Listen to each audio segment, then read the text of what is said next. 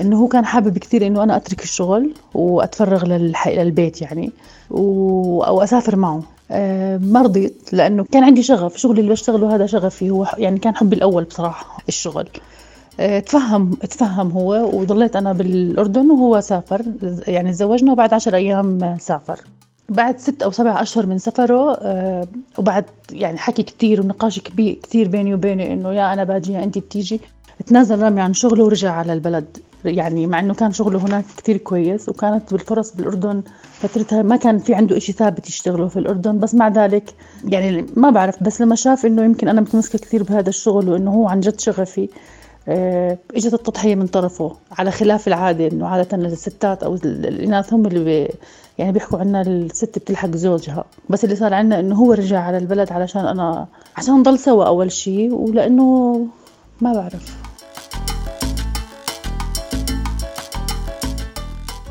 بلشت الحياة الزوجية. إجا حمزة ابن رامي ورانيا ومعه الحياة صارت أحلى لأنه علاقة الصداقة اللي بينهم كانت تزيد. ورغم قوة رانيا واستقلاليتها إلا إنها مع رامي كانت مسلمة كل مفاتيحها بأيدي أمينة. تقريبا كنا متفاهمين أنا وياه على كل شيء على التفاصيل الصغيرة قبل الكبيرة. كنا بنشبه بعض كثير حتى بالشكل يعني اللي كانوا يشوفونا كانوا يفكرونا إخوان أو أولاد عم مش مش أزواج. ما بعرف كانت الحياة معه جميلة يعني جميلة وسهلة ومريحة. يعني لدرجة إنه أنا يعني أنا تاريخيا وأهلي هيك دائما بيحكوا عني إنه أنا ممكن من عمري 13 أو 14 سنة وأنا سيدة نفسي. يعني كل قراراتي كنت أخذها يعني أنا أقرر الأشياء اللي بدي إياها في الحياة. بس مع رامي اختلف الموضوع. يعني لأنه كان بالنسبة لي إنه كنت مسلميته عقلي. يعني مسلميته عقلي ويعني قبل حتى قلبي. يعني كنت كان لما بدي آخذ قرار بشغل لما بدي آخذ قرار بأي شيء إنه أحكي خلص أنا ما بدي أفكر خلص بحكي له له وهو هو يفكر عني وهو يعطيني القرار. حب زواج ولد وطموح بالشغل متحقق. هاي أكيد هي خلطة السعادة لتصير الحياة أحلى. كملوا بأحلامهم وطموحاتهم. شو اللي بيمنع زوجين متفاهمين من إنهم يبنوا بيتهم طوبة طوبة؟ قررنا نشتري بيت وكنا محوشين دفعة أولى من حقه وكان هذا قرار كان قرار كبير أو كانت خطوة كتير كبيرة في حياتنا بس بنفس الوقت كانت جميلة كانت حلوة لأنه عنا معنا ابننا وأنا مستقرة بشغل وهو لقى شغل واستقر فيه بس بنفس الوقت كانت خطوة مخيفة لإلي ولإله لأنه في إنه كان قسط البيت عالي شوي وإنه بدك تدفع دفعة كمان عالي يعني بدنا ندفع كل مدخراتنا علشان نشتري هذا البيت بس اشتريناه. وبلشنا بعد يعني السنتين اللي بعديها قررنا إنه ما ما يكون عندنا أطفال أو نوقف مش نوقف نستنى شوي بعد حمزة يعني إنه يكون إنه نستنى ما ما نجيب أطفال آخرين لأنه كان كانت حياة شوي صعبة ماليا لحد 2013 بلشت شوي الأمور تهدى يعني بلشت الأشياء تهدى شوي. قطعنا شوط كتير كبير في بأقساط البيت وقررنا يكون عندنا الطفل الثاني. أهلا فيكم في بودكاست قصة قصيرة. حكايات الحب وتكوين عيلة كتيرة حوالينا وكمان قصص الوفاء والأمومة كتيرة. بس مرات منكون بحاجة لنفوت على بيت وقلب سيدة. قادرة إنها تخبي كل مشاعرها عشان أولادها. قادرة إنه تخلي زوجها موجود معها ومع أولادها حتى لو راح بعيد وغاب. رانيا سيدة على أبواب الأربعين. أم لحمزة وتاليا. ناجحة في عملها وقوية في التحكم بمشاعرها خاصة قدام أسئلة أولادها اللي بدها إياهم يكونوا أكثر قوة منها.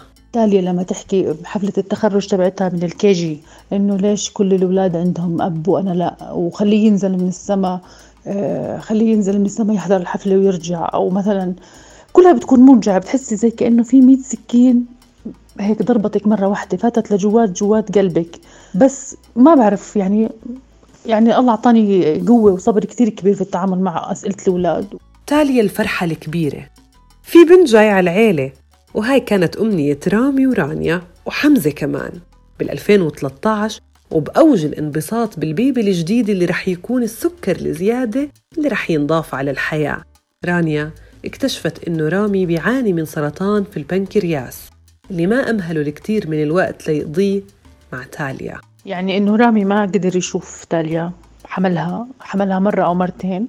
كانت خلال هاي الفترة العشر أشهر يمكن ضل بالمستشفى يعني ما يمكن مرة أو مرتين كان يطلع يومين ثلاثة ويرد يرجع على المستشفى. كانت هاي يعني عن جد كانت أصعب أيام حياتي. واللافت مش عارف كيف يمكن هاي هي غريزة الأمومة إنه أنا قديش كنت أحب رامي و... ومتعلقة فيه وهيك. بس آه لما خبروني لما خبرني الدكتور إنه إنه زوجك بعد أيام إنه مش مطول يعني وإنه يعني تقريبا إنه إنه يحتضر كان. آه أكثر حدا فكرت فيه حمزة يعني كنت حامل فتاري أيامها وأكثر حدا فكرت فيه ابني إنه ابني شو بده يصير فيه لأنه أنا كان دائما عندي رعب حتى قبل ما أتزوج إنه إنه يكون عندي أولاد أيتام. كنت أحس فكرة اليتم فكرة موجعة ومؤلمة يعني تحس حالك يعني ما بعرف بحسها كثير باردة. آه، فلما خبرني الدكتور هذا الإشي اللي كان مسيطر على بالي مش إني أنا بدي وغريبة هاي الشغلة كانت مش إني أنا بدي أفقد سندي في الحياة زوجي وحبيبي وصديقي وهيك. لا سيطر علي شعور ال الأمومة إنه ابني شو بده يصير فيه إذا ما كان عنده أب. آه، يومها طلعت من المستشفى ورحت عند أمي وحكت لي لما حكيت لها زي هيك بس حكت لي جملة واحدة. حكت لي اللي ما له أب له رب. ما بعرف يمكن الواحد هو بكون بدور على السلام بس هاي الجملة عن جد نزلت بردا وسلاما علي. يعني خلص يعني هيك أعطتني هيك راحة وسلام داخلي وأمان وهيك إنه خلص يعني إنه رب العالمين هو اللي راح يتكفل فينا. من يوم ما عرفت عن مرض زوجها لهاي اللحظة وهي مش قادرة تتعامل مع مشاعرها كزوجة فقدت حبيبها وصديقها. استجمعت كل قوتها حسب وصية رامي. كانت تواسي أهله وأهلها وتكون السند لأولادها واكتشفت بحالها قوة ما كانت تتوقعها. أول فترة بعد وفاة رامي كانت صعبة كتير. يمكن أول أول أربع يمكن سبع أشهر كانت كتير صعبة جدا. لأنه دائما كنت بهذا الصراع بين إني أنا بدي أنهار وأبكي وأحزن و... وخلص ما بدي هاي الحياة. وبين إني أنا لا لازم أعافر لازم أكون أقوى لازم أرجع للشغل لازم أأمن مستقبل أولادي لازم أدرس أولادي. يعني بعرف إنه رب العالمين لما اختار هذا الشيء كان عارف إني أنا بقدر أتعامل معه. وزي ما وجعني كثير صدمة فراق رامي بس بنفس الوقت أعطاني رب العالمين هبات ثانية. يعني أعطاني أول شيء سند من أهلي من والدي ووالدتي وإخواني. كانوا عن جد يعني كانوا ولا زالوا نعمة السند لإلي ولأولادي. وبنفس الوقت أعطاني ابن وبنت كمان قويين يعني متقبلين لفكرة انه هم ما في عندهم أب. هلا أكيد ما بحكي لك إنه مية بالمية بس إنه بيحاولوا إنهم يتعاملوا معها بيحاولوا إنهم مع طبعا مع الدعم الدائم من الجد والجدة والأهل وكل الناس إنهم لا إنه بحس حالي عم بربي أولاد قويين. رانيا اللي طبطبت على كل اللي حواليها حطت أولادها بحضنها بالتعامل معهم بحنان وواقعية واللي بتحقق نجاحات في شغلها كان المجتمع ما يشوف كل هالإنجازات وكان يتطلع عليها بزاوية واحدة وبس. أكثر شيء بضايقني أو كان يضايقني بالفترة الأولى يعني من, وفاة رامي كيف المجتمع؟ يعني أنا تاريخيا كنت بعتبر حالي وكمان يمكن الناس اللي حوالي بيعتبروني إنه أنا مثلا سيدة ناجحة بشغلي عندي حضور اجتماعي آه، هيك. بس عارفة كيف هذا الإرث كلياته اللي بتشكل بشخصيتك كله بينمسح؟ لما تصيري أرملة وبصير كل الناس بينسوا إنك أنت مثلا صحفية ناجحة أنت أم آه، منيحة أنت ابنة هيك أنت أخت كذا ما بينسوا كل هذا الحكي وبتذكروا بس تفصيلة واحدة عنك. بصيروا يشوفوكي بس في جانب إنه أنت أرملة. وبأبعاد الأرملة يعني مش مش السلبية بس الأبعاد الضعيفة إنه أنت محتاجة للدعم. سنين من عمل رانيا في مجال الصحافة الحقوقية والتركيز على قصص النساء همومهم وتحدياتهم. بس بعد ما راح رامي صار في تعزيز للقضايا اللي بتشتغل عليها وزاد إيمانها بحقوق المرأة. يعني بالمناسبة أنا بغطي من 2007 آه، بغطي قضايا المرأة. وبعد وفاة آه، وكان دائما هذا السؤال اللي ينطرح إنه أنتم شو بدكم؟ أنتم ستات شو بدكم؟ آه، قد ما بتاخذوا مش عاجبكم وبدكم بدكم كذا وبدكم كذا وبدكم حقوق وبالتش... وبعدم تمييز بالتشريعات وسوق عمل والرجال أهم يشتغلوا من الستات لأنهم بيصرفوا. هاي التجربة عززت كل إشي كنت آمن فيه طول حياتي. تجربتي كسيدة هي هي معيلة لأطفالها. هذا الفكر إنه دائما في حدا بعيد المرأة مش دائما موجود هذا الشيء لأنه فجأة ممكن الست المتزوجة أو حتى الست اللي ما تزوجت وموجودة عند أهلها ممكن الأب يتوفى ممكن الزوج يتوفى ممكن فجأة تلاقي حالها لا, لا ما عندها سند. فالموضوع مش رفاهية أو ترف إنه إنه نطالب بانه بتمكين المرأة بسوق العمل وبتمكينها من, من, من أخذ كل حقوقها يعني. لأنه فعلا ممكن في بلحظة واحدة تصفي الست لحالها بهاي الدنيا ومحتاجة محتاجة شهادتها ومحتاجة يكون عندها مصدر دخل ومحتاجة تكون ممكنة اقتصاديا واجتماعيا وكل إشي.